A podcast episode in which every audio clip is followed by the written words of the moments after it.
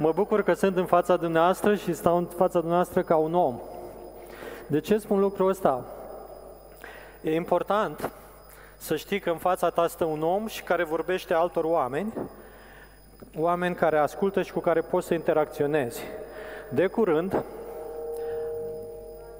am observat că a apărut o chestie nouă care se numește inteligență digitală. O chestie foarte tare. Dacă pui o întrebare, în numai 3 secunde vei primi răspuns. Și vei primi răspunsul pe care tu l-ai cerut. Foarte detaliat, foarte la obiect, dacă îl ceri în 5 puncte, îl vei primi în 5 puncte, dacă îl ceri în 3 puncte, îl vei primi în 3 ă, puncte. Și eu mă gândeam ce, se, ce o să se întâmple peste câțiva ani, 5, 6, 10 ani, când asta o să ia amploare și în loc să fie în fața dumneavoastră un om, un păstor, un predicator, un preot, o să fie un ecran de unde o să primiți o predică foarte isteață, foarte bună, foarte inteligentă, în cele mai mici amănunte, nicio greșeală. N-ai ce comenta după asta. Că dacă vrei să comentezi, te cerți cu sistemul. Nu te cerți cu omul din față, nu mai poți să-l tragi de mâne, că ai spus o chestie greșită. Vezi că asta nu e chiar așa, asta n-a fost pentru mine. Nu mai poți să te cerți cu nimeni atunci. Și mulți predicatori se vor pensiona, nu va mai fi nevoie de ei. Așa că nu știu dacă o să apuc să trăiesc vremurile alea, până atunci mă rog pentru predicatorii din biserica asta să trăiască mult, să aibă putere, inspirație, călăuzire și să facă o grămadă de lucruri ca să ne ajungem acolo. Că dacă ajungem acolo, e frumos, e isteț.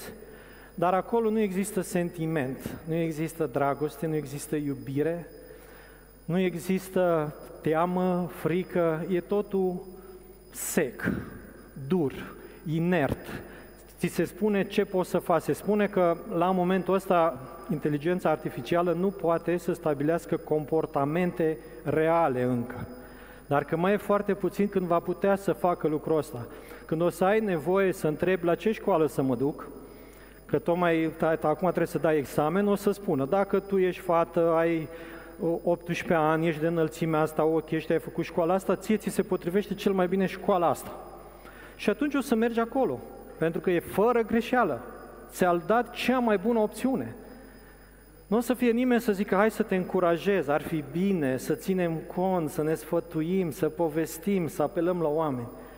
Dacă se întâmplă așa, o să ne gândim după aia ce nevoie mai avem de Cuvântul lui Dumnezeu, pentru că sistemul ăsta de inteligență artificială poate să se folosească chiar de Cuvântul lui Dumnezeu pe care îl are înmagazinat din toată lumea asta, cele mai tari predici, cuvinte, tot ce s-a scris, el pus la un loc și de acolo se scoate cea mai bună idee.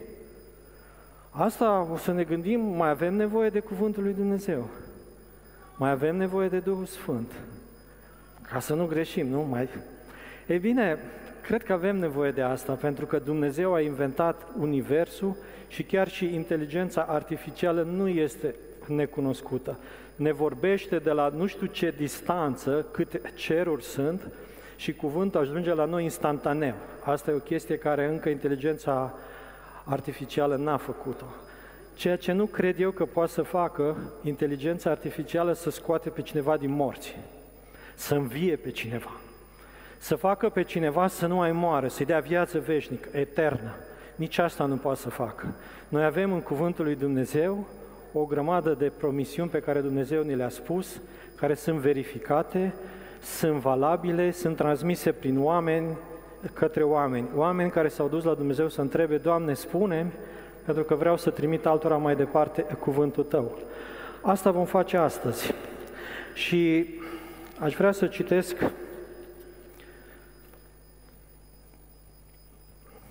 un text dintr-o carte pe care noi am studiat în ultimul timp și care la început, când l-am citit, nu promitea mare lucru, dar să vedeți ce a ieșit. E vorba de un text din uh, Iosua, capitolul 18, cu versetul 1 până la 10, unde Biblia spune așa, Toată adunarea copiilor lui Israel s-a strâns la Silo și au așezat acolo cortul întâlnirii. Țara era supusă înaintea lor. Mai rămâneau șapte seminții ale copiilor lui Israel care nu-și primiseră încă partea de moștenire. Iosua a zis copiilor lui Israel, până când veți lene, vă veți lenevi să mergeți să luați în stăpânire țara pe care v-a dat-o Domnul Dumnezeul părinților voștri. Alegeți trei bărbați de fiecare seminție și îi voi porni să se scoale, să străbată țara, să facă un plan în vederea împărțelii și să se întoarcă la mine. Să o împartă în șapte. Iuda să rămână în hotarea lui la miază zi și casa lui Iosif să rămână în hotarea ei la uh, miază noapte. Voi, dar, să faceți un plan al țării împărțite în șapte și să mi-l aduceți aici. Voi arunca sorțul pentru voi înaintea Domnului Dumnezeului nostru.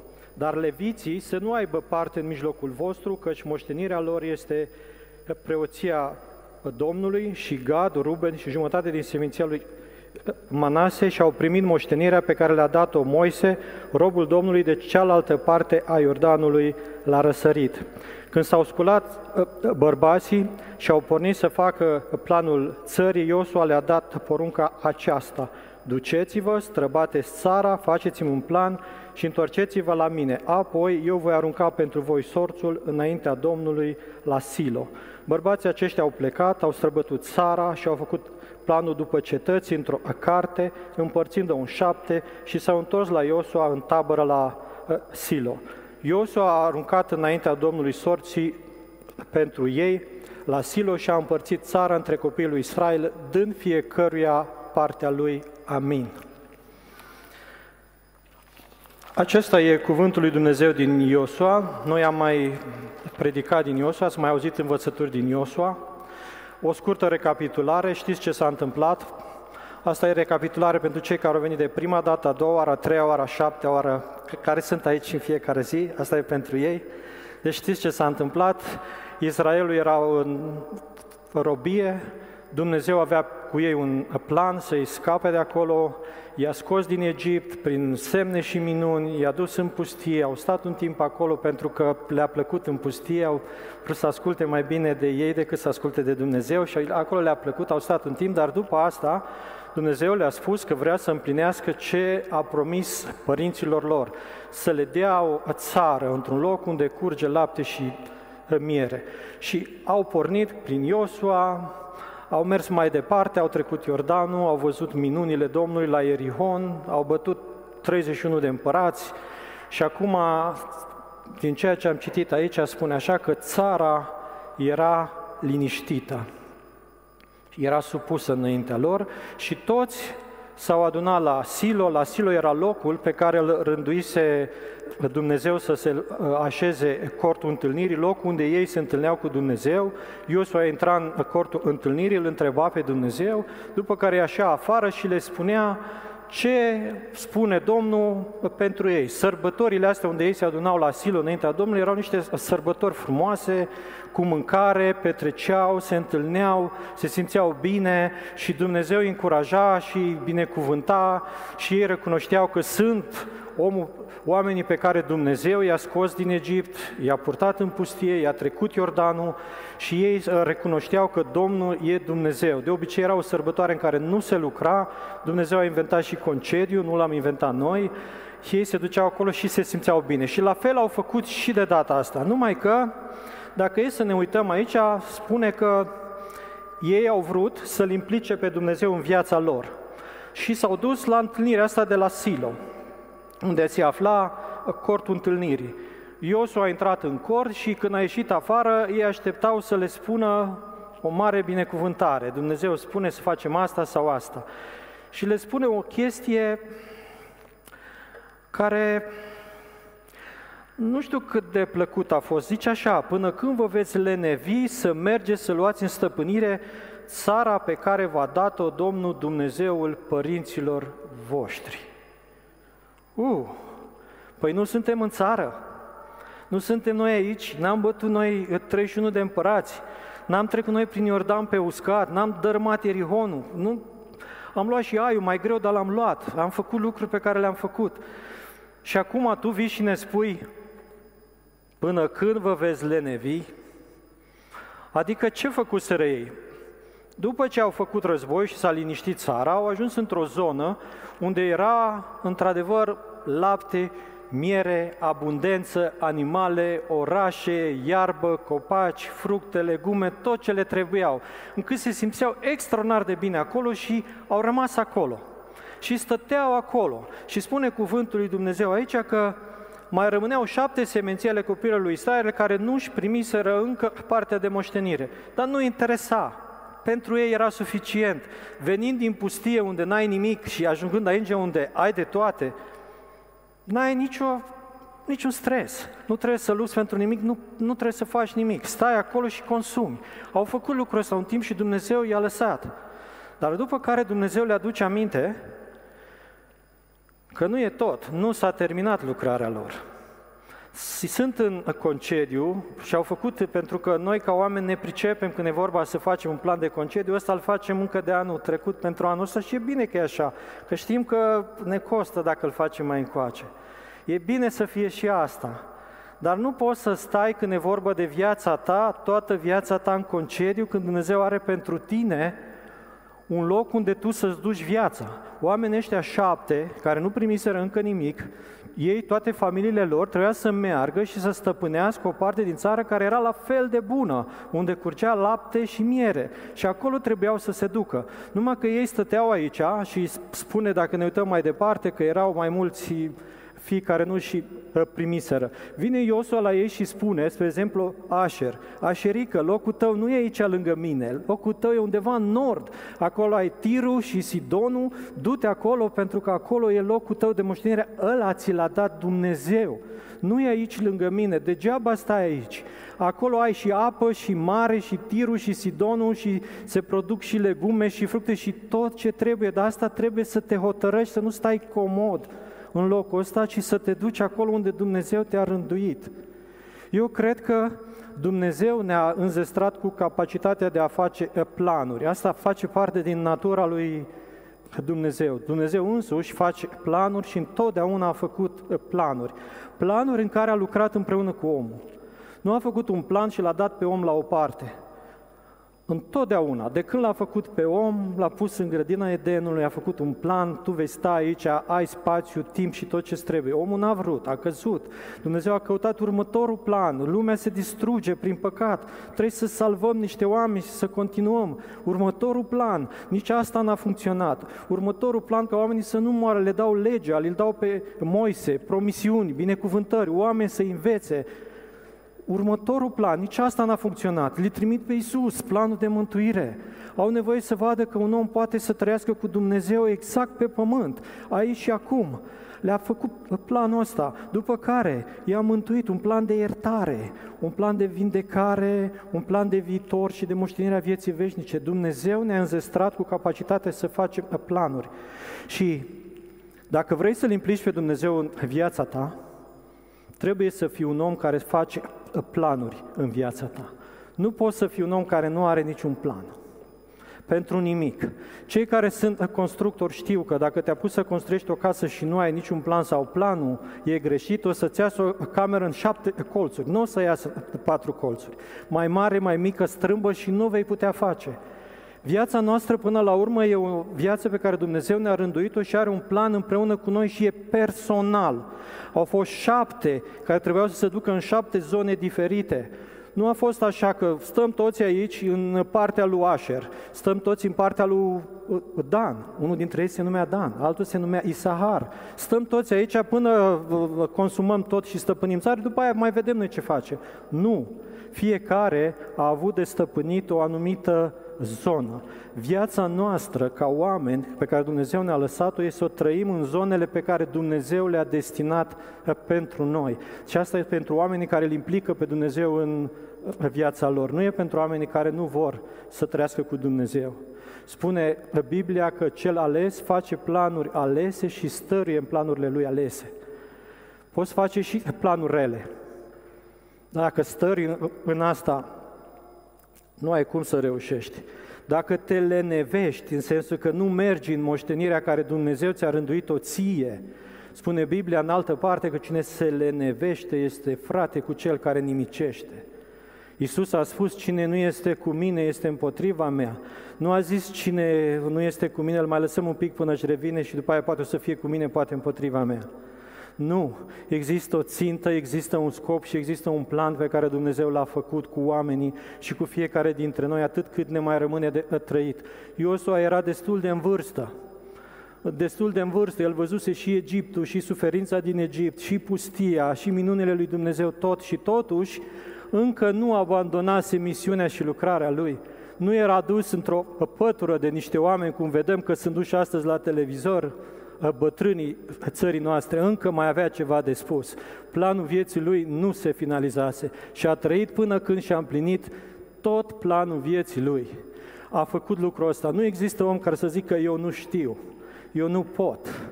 Eu cred că, da, sunt perioade în viață în care poți să fii în necunoștință, sunt perioade în care trebuie să stai să reflectezi, sunt perioade în care trebuie să stai să birui proprii tăi dușmani ca după aia să te apuci să vezi care e planul lui Dumnezeu. Pentru că dacă nu ești liniștit, nu ai cum să faci lucrul ăsta. Trebuie să vezi care e planul lui Dumnezeu cu viața ta. Lucru cel mai important. Dacă nu realizezi lucrul ăsta, nu o să poți să faci să ai o viață liniștită. N-ai cum să faci lucrul ăsta. Mulțumesc! Și haideți să ne uităm să vedem cum au făcut ei un plan. Vedem că nu i-a trimis pe toți la grămadă. Mergeți, plimbați-vă peste tot și unde o să vi se pară că stați voi bine și comod și aveți apă, mâncare și tot ce trebuie, voi rămâneți acolo. O parte din voi mai mergeți din nou încă o dată, mai mergeți în altă zonă, până la urmă vă împrăștiați voi peste tot. Nu, nu. Dumnezeu vrea ca noi să facem un plan, nu mergem la întâmplare. Nu ai cum să lași viața ta să meargă la întâmplare, pentru că dacă o lași să meargă la întâmplare, cel mai mult viața noastră în ziua de astăzi este condusă indirect tot de inteligența artificială. Ce vedem la televizor, ce vedem pe internet, ce vedem pe rețelele de socializare, acolo punem întrebări, de acolo primim informații și ușor, ușor, fără să vrem, viața noastră se conduce mai mult după asta decât după cuvântul lui Dumnezeu și după planul care îl are lui El pentru fiecare dintre noi. Așa se întâmplă, fără să vrei. Vă dau un exemplu foarte simplu, legat de concediu. Te uiți la televizor și vezi o reclamă concediu frumos, Grecia, Spania, mă rog, și în Brașov e frumos, dar noi zicem că mai frumos e acolo. După care intri pe internet și apar agențiile de turism care vin cu oferte. Apar agențiile care vând bilete de avion care vin cu oferte. Vin și copiii tăi care spun la școală, am întâlnit astăzi pe cineva care a fost în concediu în Japonia și noi ce facem? Stăm pe aici. Și altul a fost în Spania, noi ce facem? Și tu stai și te gândești, băi, am bani să plec, n-am bani să plec, n-ajung în Japonia, dar măcar la Costinești tot mă duc. Pentru că a venit peste tine presiunea media, fără să-ți dai seama, te-a învăluit, te-a zăpăcit de cap, te-a făcut, dai bani la Costinești sau în Japonia, te duci acolo, te odihnești un pic, pe un cost mare pentru care va trebui să muncești și să obosești din nou ca să vină concediu de anul următor. Și asta e viața fără plan. Nu ai niciun plan. Cum merg lucrurile, așa te duci și tu. Merg toți, te duci și tu. Ajung toți rău, fără bani, ajungi și tu. Pentru că e simplu, foarte simplu, fără să-ți dai seama și tu zici, eu îmi conduc viața mea, eu stabilesc unde merg în concediu. Pe bune, pe bune, o să-ți iei țeapă originală, spun asta ca unul care și-a luat-o, nu vă spun asta ca unul care e specialist în concedii. Deci asta se întâmplă atunci când n-ai un plan, n-ai de ce să ții. Nu există plan. Uite, ca să faci un plan, nu te duci singur. Și asta e un lucru bun care i-a spus, nu mergeți singuri, luați câte a, trei, ca să puteți să decideți singuri și să vedeți cum faceți lucrul ăsta. Ce bine ar fi dacă cu privire la concediul ăsta am mai luat încă doi să decidă împreună cu noi ca să nu greșim ar fi bine. Și așa se face cu orice domeniu din viața noastră, inclusiv cu ceea ce scrie în Cuvântul lui Dumnezeu, cu lucrarea lui Dumnezeu și așa mai departe. Noi zicem că nu, noi facem și suntem bine. Vine Biblia și spune, da, sunteți spectatori comozi, așteptați să se întâmple ceva și altcineva să facă, când Biblia spune, du-te tu, pentru că ăla e locul tău. Lasă Duhul lumii, lasă media, tu ești unic și personal și poate să ți se spune că ești ciudat sau diferit sau mai știu eu cum, dar tu mergi împreună cu Dumnezeu și împlinești planul pe care Dumnezeu l-a avut. L-a avut pentru tine. Și asta e un lucru extraordinar.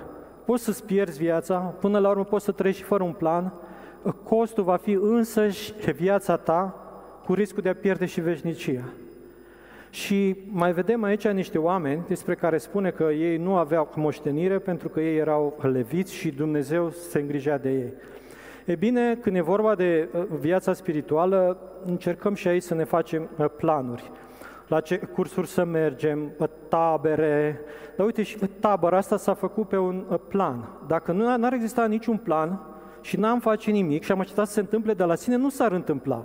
Sau dacă se organizează, putem să spunem, a, păi e departe Târgu Mureș, nu avem bani, nici Denis nu mai e așa de tânăr să vină cu noi. Ce facem? Cum ne ducem? Trebuie să fie un plan. Și vă spun că și în lumea spirituală, dacă nu ai un plan, mergi la întâmplare. Dar dacă vrei să se întâmple, îți faci un plan și mergi, te deplasezi. În multe locuri din Biblie e scris mergeți și faceți, mergeți și faceți. Nu stați spectatori, mergeți, implicați-vă, faceți un pic mai mult. Și trebuie să știi ce vrea Dumnezeu de la tine. Dacă vrea să fii un levit, adică să-L slujești pe Dumnezeu, bine ar fi să ai un plan, să-ți faci un plan, în sensul că dacă vreau să predic, să mă duc să fac o școală pentru asta, să mă duc să studiez, să mă duc la un curs, să mă duc să observ și să învăț de la cei care fac asta. Dacă stau spectator și nu fac nimic, n-am niciun plan, nu o să se întâmple. Nu o să se întâmple niciodată. Vă spun asta din experiență, nu vă spun din ceea ce spun alții. Și aici vreau să vă povestesc o scurtă mărturie. Am un uh, prieten foarte bun care acum vreo, am cunoscut acum vreo 30 de ani și am avut un timp părtășie faină, frumoasă. Dumnezeu a avut pentru el un plan extraordinar. El singur a avut plan pentru viața lui, a divorțat, era singur, și acum după care l-a cunoscut pe Dumnezeu, s-a pocăit și împreună studiam Biblia, făceam multe lucruri. Dar el tot timpul era mânat de chestia asta. Dumnezeu are mai mult, Dumnezeu poate mai mult. Unde sunt binecuvântările alea de care spune cuvântul lui Dumnezeu, care nu se împlinesc în viața mea? Uite, eu tot amărât sunt, tot un salariu am, tot aici stau, tot nu mi-ajung banii. Eu vreau să trăiesc în plinătate. Și a zis, mă, cred că trebuie să ai un plan dacă vrei să ajungi acolo. Nu poți să mergi așa la întâmplare. Și a zis, da, da, nu se poate. Ori crezi, ori nu crezi. Și ce a făcut omul? După vreo doi ani după ce eu m-am mutat din uh, uh, Ploiești în Brașov, în timp ce eram la muncă, am primit un telefon. Am venit în Brașov, am lăsat servici, am lăsat locuință, am lăsat tot, Domnul mi-a zis să merg în lucrare și am venit. Și, și n-am unde să stau pot să mă ajut să-mi găsesc un loc. Mă gândeam, ar fi trebuit să te gândești la lucruri înainte, dar na, asta e, dacă Domnul te-a trimis, hai să vedem ce putem face. Ne rugăm, ne-am rugat și în aceea zi ne-am dus și am găsit o chirie undeva, la mine acasă nu se putea sta, eram deja spațiu mic și noi mulți și nu aveai loc. Și ne-am dus acolo și a găsit. După care, dacă e un Dumnezeu așa mare, un loc de muncă, și știu că soția mea, prin soția mea atunci, tot întâmplător, s-a rezolvat să aibă și un loc de muncă. După care a venit la biserica asta. Și a stat aici, cred că un an și jumătate și tot a așteptat ca Dumnezeu să-i dea promisiunile alea mari, cu semne, cu minuni, cu lucrări, cu mii de oameni care se pocăiesc. Și între timp a trebuit să lucreze și munca nu e ușoară.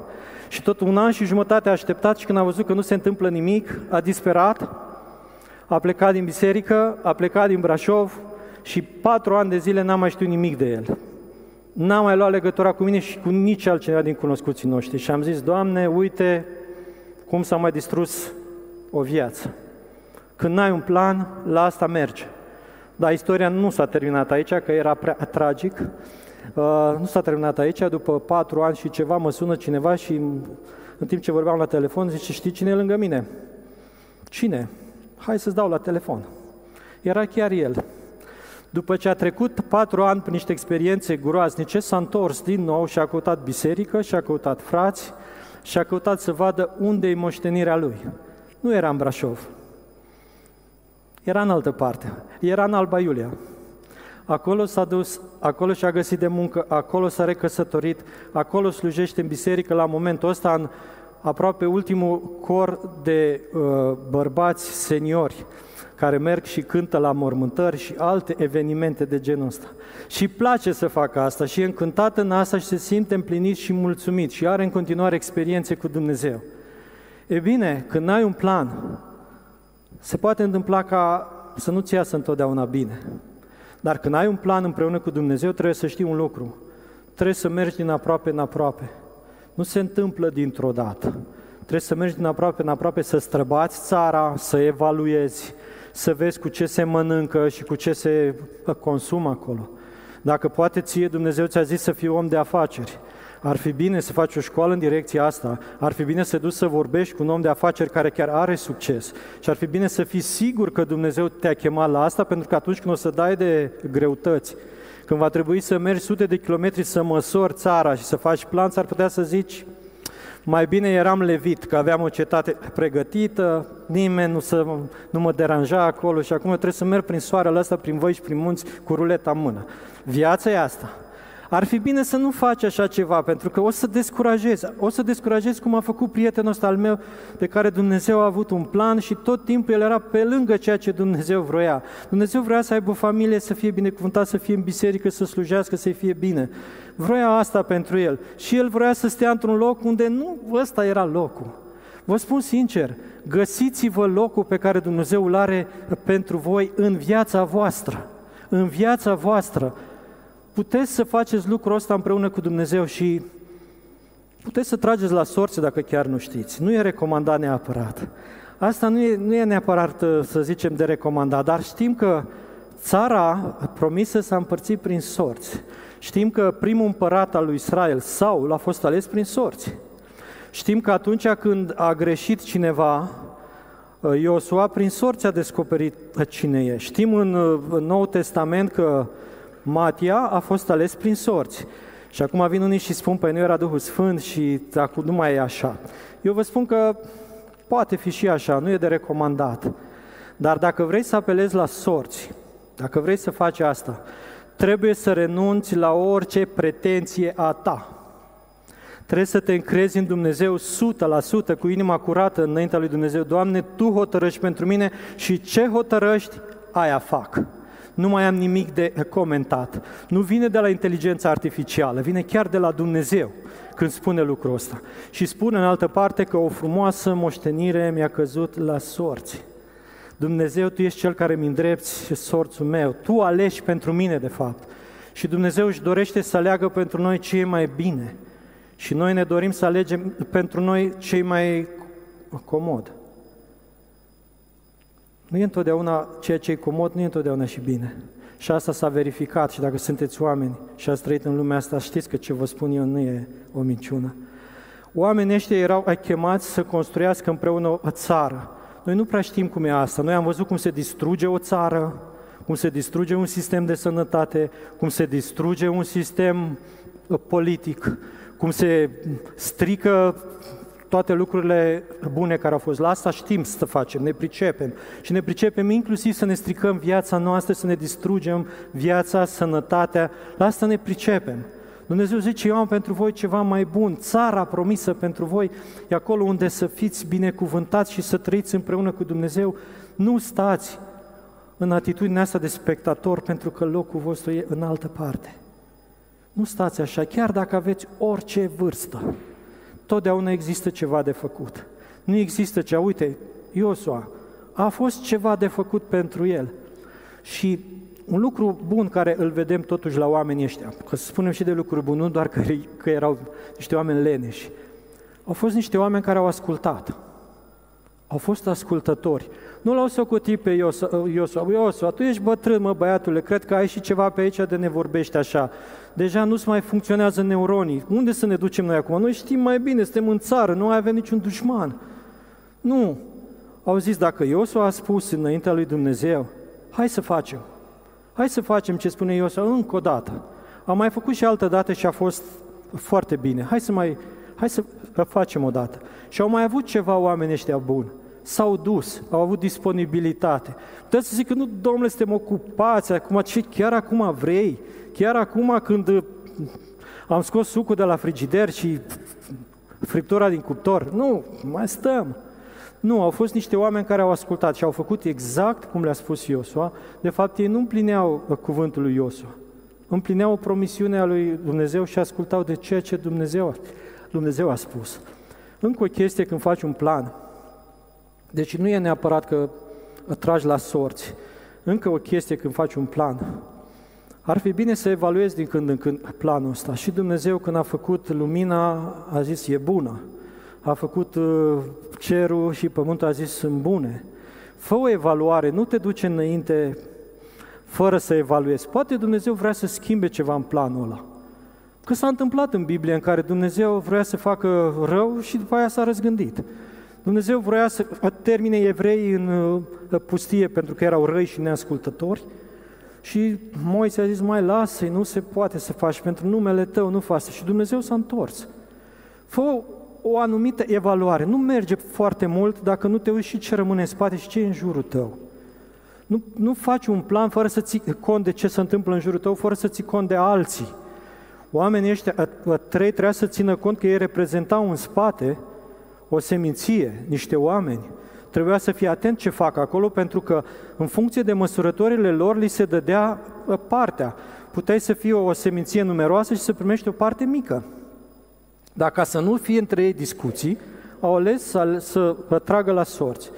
Interesant să faci lucrul ăsta. Am asistat odată în familia mea, mama mea și sora ei trebuia să tragă la sorți să împartă o bucată mică de teren, cât jumătate din sala asta. Dar sora ei a vrut să facă chestia asta și a zis, hai să tragem la sorți, care să aleagă o parte mai puțin productivă. M-am uitat cum au făcut, au rupt uh, un pai, unul mai scurt, unul mai lung, au tras la sorți și mama mea a tras paiul câștigător și sora ei l-a tras pe la mai mic. Când tragi paiul mic la sorți, nu e bine. Am văzut pe fața ei că dintr-o dată i-a căzut fața, s-a supărat și era uh, neagră de supărare. Uh, mama mea care cunoștea cuvântul lui Dumnezeu, i-a zis, uite, eu am câștigat, dar pentru că eu sunt un copil al lui Dumnezeu, îți dau ție partea mea. Și eu mă mulțumesc cu asta. Și așa s-a întâmplat și s-a făcut liniște. Mama mea nu mai stăpânește ă, pământul ăla în ziua de azi, are în altă parte încât nu poate să muncească. Sora ei nu mai are nimic. A tras la sorți. Și așa poți să faci. Mai e o chestie. Se poate întâmpla uneori să tragi la sorți, adică să ai în viața ta un plan care nu pare bun. Nu te poți omorâ. Nu te supăra. Poți să treci mai departe peste asta. Când îți faci un plan, gândește și la un plan de rezervă. Dumnezeu însuși a avut planuri de rezervă, nu a avut doar un plan, planuri de rezervă. Dacă ești un om înțelept, Cuvântul lui Dumnezeu ne învață să ne facem bine socotelile, să vedem ce facem și cum facem, în așa fel încât să reușim. Iisus Hristos și Dumnezeu pe noi ne-a rânduit la biruință, la reușită, la succes. Data trecută v-am spus că sunteți prețioși și că Dumnezeu are pentru voi ceea ce este mai bun. Mențin afirmația și pentru cei care sunteți azi aici noi și pentru atunci. Și o să rămân cu afirmația asta pentru că știu că e promisiunea lui Dumnezeu, nu e cuvântul meu și nu e scoasă de undeva. E important să ajungi în locul pe care Dumnezeu ți l-a promis. Nu are niciun sens să-ți pierzi viața în viață fără niciun plan. Gândește-te acasă, sunt o grămadă de lucruri pe care le-ai lăsat nefăcute, le-ai abandonat și lucruri pe care le-ai să le faci și nu le-ai făcut pentru că n-ai un plan. N-ai scris pe hârtie, astăzi fac asta, asta, asta și asta. Și la sfârșitul zilei, astăzi am făcut asta, asta, asta n-am putut să fac, o trec pentru ziua de mâine. Practic, ai nevoie de un plan. Vrei să citești Biblia mai mult? Totdeauna se pornește cu entuziasm, primele trei zile e viteză maximă, după aia apar alte lucruri și începi să obosești. E bine, nu porni așa, practic. Începe să citești un verset într-o zi, două versete în următoarea zi, trei versete în următoarea zi și continuă. Cheia succesului ca să împlinești un plan este autodisciplina și perseverența. Dacă nu reușești să te autodisciplinezi, încă mai ai de a face cu niște dușmani care vin acolo tot timpul și vor să fure de la tine și vor să-ți ia din moștenire. Dacă nu perseverezi, spune că stăruie în planurile lui al stăruiți, mergeți, faci, sunt atâtea îndemnuri pe care cuvântul lui Dumnezeu ni le dă. Uitați-vă la ceea ce n-ați reușit încă, planuri abandonate, nu rămâneți acolo. Vedeți ce spune Dumnezeu să faci ca să ieși din situația asta. Ce spune Dumnezeu că ar trebui să faci ca să te zidești singur, să ai autoritate și putere peste viața ta și să trăiești în plinătatea care Dumnezeu a rânduit-o. Dumnezeu a rânduit lucruri extraordinare pentru fiecare dintre noi. Extraordinare. La care noi nu ne dăm seama pentru că stăm și așteptăm ca ele să vină la noi în loc să mergem noi la ele. Dumnezeu ar putea să ni le dea, dar nu vrea să ne facă roboți și nu vrea să fim roboți și nu suntem roboți. Și legat de tragerea la sorți, vă mai spun câteva lucruri. Nu poți să tragi la sorți între iad și rai. Nu poți să tragi la sorți între binecuvântare și blestem. Acolo ai de-a face cu alegeri care le faci conștient. Nu poți să tragi la sorți între e bine să mă duc la biserică, nu e bine să mă duc la biserică astăzi. E bine să ies afară din casă, nu e bine să ies afară din casă. Dacă ai treabă, ieși afară din casă și fă treaba. Nu trebuie să tragi la sorți pentru asta. Nu trebuie să tragi la sorți să-ți faci un plan din ăsta. Trebuie să mă duc în... Bine, dacă ar fi să zici, mă duc în România să slujesc cum fac oamenii care au venit la noi. Dacă vrei să slujești, ar trebui să fii cu echipa asta. Nu trebuie mai departe să tragi la sorți. Mergi și faci ce fac ei acolo. Nu poți să mergi în fiecare zi. Astăzi am chef, trebuie să trag la sorți să văd dacă îmi vine cheful să fac altceva. Nu. Sunt lucruri pentru mine, între minciună și adevăr. Nu tragi la sorți să stabilești tu prin sorți care e minciuna și adevărul. Între mântuire și nemântuire, între judecată și viața viitoare, sunt chestii la care nu tragi la sorți. Sunt lucruri pe care Dumnezeu ți le-a spus ca să le crezi fără să tragi la sorți și să spui încrederea în El. Dacă oamenii ăștia care au plecat să facă un plan nu credeau că ăsta este scopul lor, nu mergeau și nu făceau nimic. Nu făceau nimic. Erau ca cei răzvrătiți din pustie care s-au învârtit acolo până s-a dus viața lor fără niciun plan. Poți trăi în pustie, să te învârți în jurul tău și a vieții tale, sau poți să trăiești în locul pe care Dumnezeu ți l-a dat. Asta nu tragi la sorți e alegere. E alegere. Sunt foarte puține situațiile în care atragi la sorți.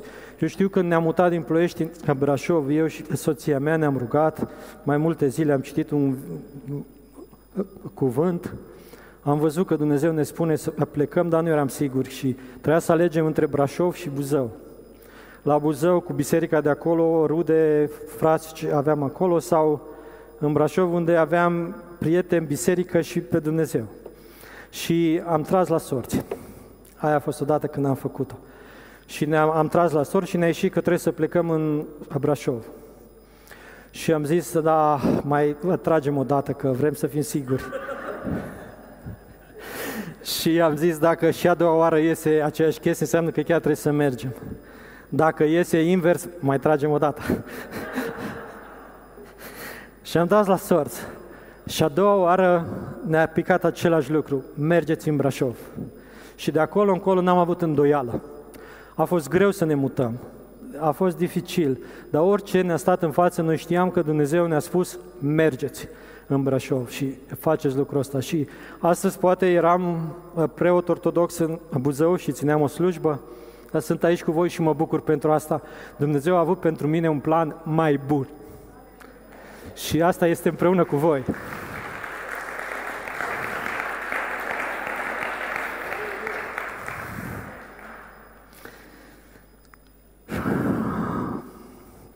Vă mai spun câteva lucruri și m-am emoționat și nu pot să continui foarte mult. Atunci când faci un plan cu Dumnezeu și vrei să trăiești împreună cu Dumnezeu, uh, ai încredere în Dumnezeu că El, El va hotărâ ce mai bine pentru tine. Ai încredere, nu pune la îndoială asta. Nu pune la îndoială lucrul ăsta. Al lucru, ascultă-L pe Dumnezeu necondiționat. Nu spune, Doamne, mă duc în Brașov dacă acolo îmi dai și un apartament. Aici condiționezi pe Dumnezeu, adică Dumnezeu te poate aduce până aici și nu poate să aibă uh, grijă de tine mai departe.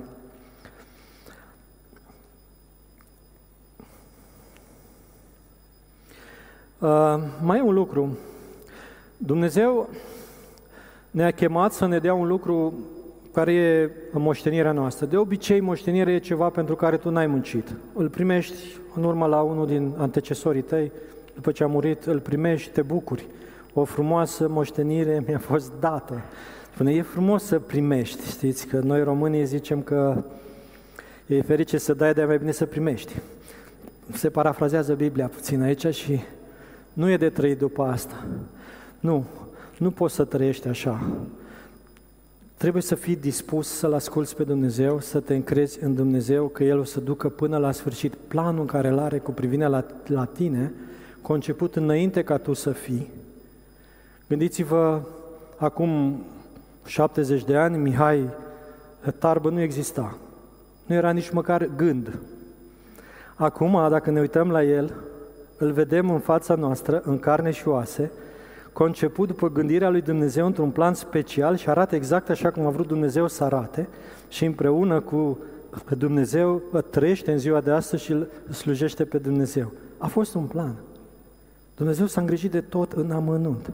Vă poate spune asta Mihai dacă discutați cu el după. Există un plan pe care Dumnezeu îl are pentru tine, pe care l-a făcut pentru că te iubește, pentru că se gândește la tine, pentru că te poartă în brațe, pentru că te duce peste orice obstacol, te scoate din orice vale, te coboară de pe orice munte, încât tu să poți să trăiești împreună cu El aici și după asta dincolo în veșnicie. Mă rog ca toți care suntem aici și cei care nu sunt aici să și ia partea lor de moștenire pe care Dumnezeu le-a rânduit-o. Împreună cu Isus spune că am primit toate lucrurile. Nu e ceva pe care noi putem spune n-am primit, nu am, nu se poate. Există un Dumnezeu mare, există Duhul Sfânt care ne călăuzește și ne învață, există o dragoste necondiționată, există sentimentele lui Dumnezeu pentru noi și sentimentele noastre pentru Dumnezeu, există o viață care El ne-a rânduit-o până în amănunt și pe care vrea să o trăim împreună cu El. Vă rog să nu lăsați ca asta să treacă pe lângă voi. Nu lăsați asta. Dacă Dumnezeu spune du-te, te duci. Dacă Dumnezeu spune stai, apoi stai. Dacă Dumnezeu spune pocăiește-te, te pocăiești. Fără Dumnezeu o să fii doar o masă inertă care nu are niciun cel, niciun scop și nici inteligența artificială nu te poate ajuta. Vă spun sigur, cu asta am început și cu asta vreau să termin. Fiți isteți, fiți plini de Duhul Sfânt și înțelegeți înțelepciunea care vine de sus, care vine de la Dumnezeu și care vă poate schimba viața și vă poate împlini viața. Alegeți de bunăvoie și conștient binele, nu rău. Alegeți binecuvântarea, nu blestemul. Alegeți lucrurile care vă fac bine în viață, nu lucrurile care vă fac rău. Alegeți să nu fiți spectatori în viața voastră.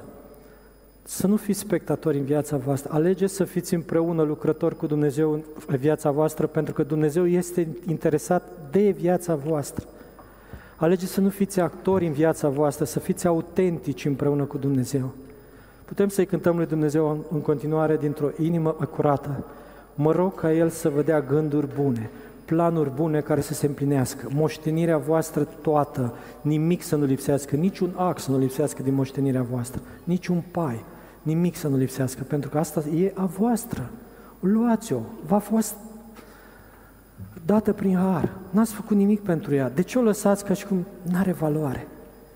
E important Dumnezeu pentru noi și important să trăim împreună cu Dumnezeu în locul pe care El l-a rânduit. Locul ăla poate să fie aici sau poate să fie în altă parte. Important e să știți că Dumnezeu este întotdeauna cu voi, indiferent unde sunteți. Vă așteaptă să mergeți împreună cu El și să faceți faptele bune care El le-a rânduit. Mântuirea voastră e asigurată. Viața voastră împreună cu Dumnezeu vă face singuri. Aveți nevoie de asta dacă vreți să trăiți în plinătate, să vă dezvoltați, să creșteți.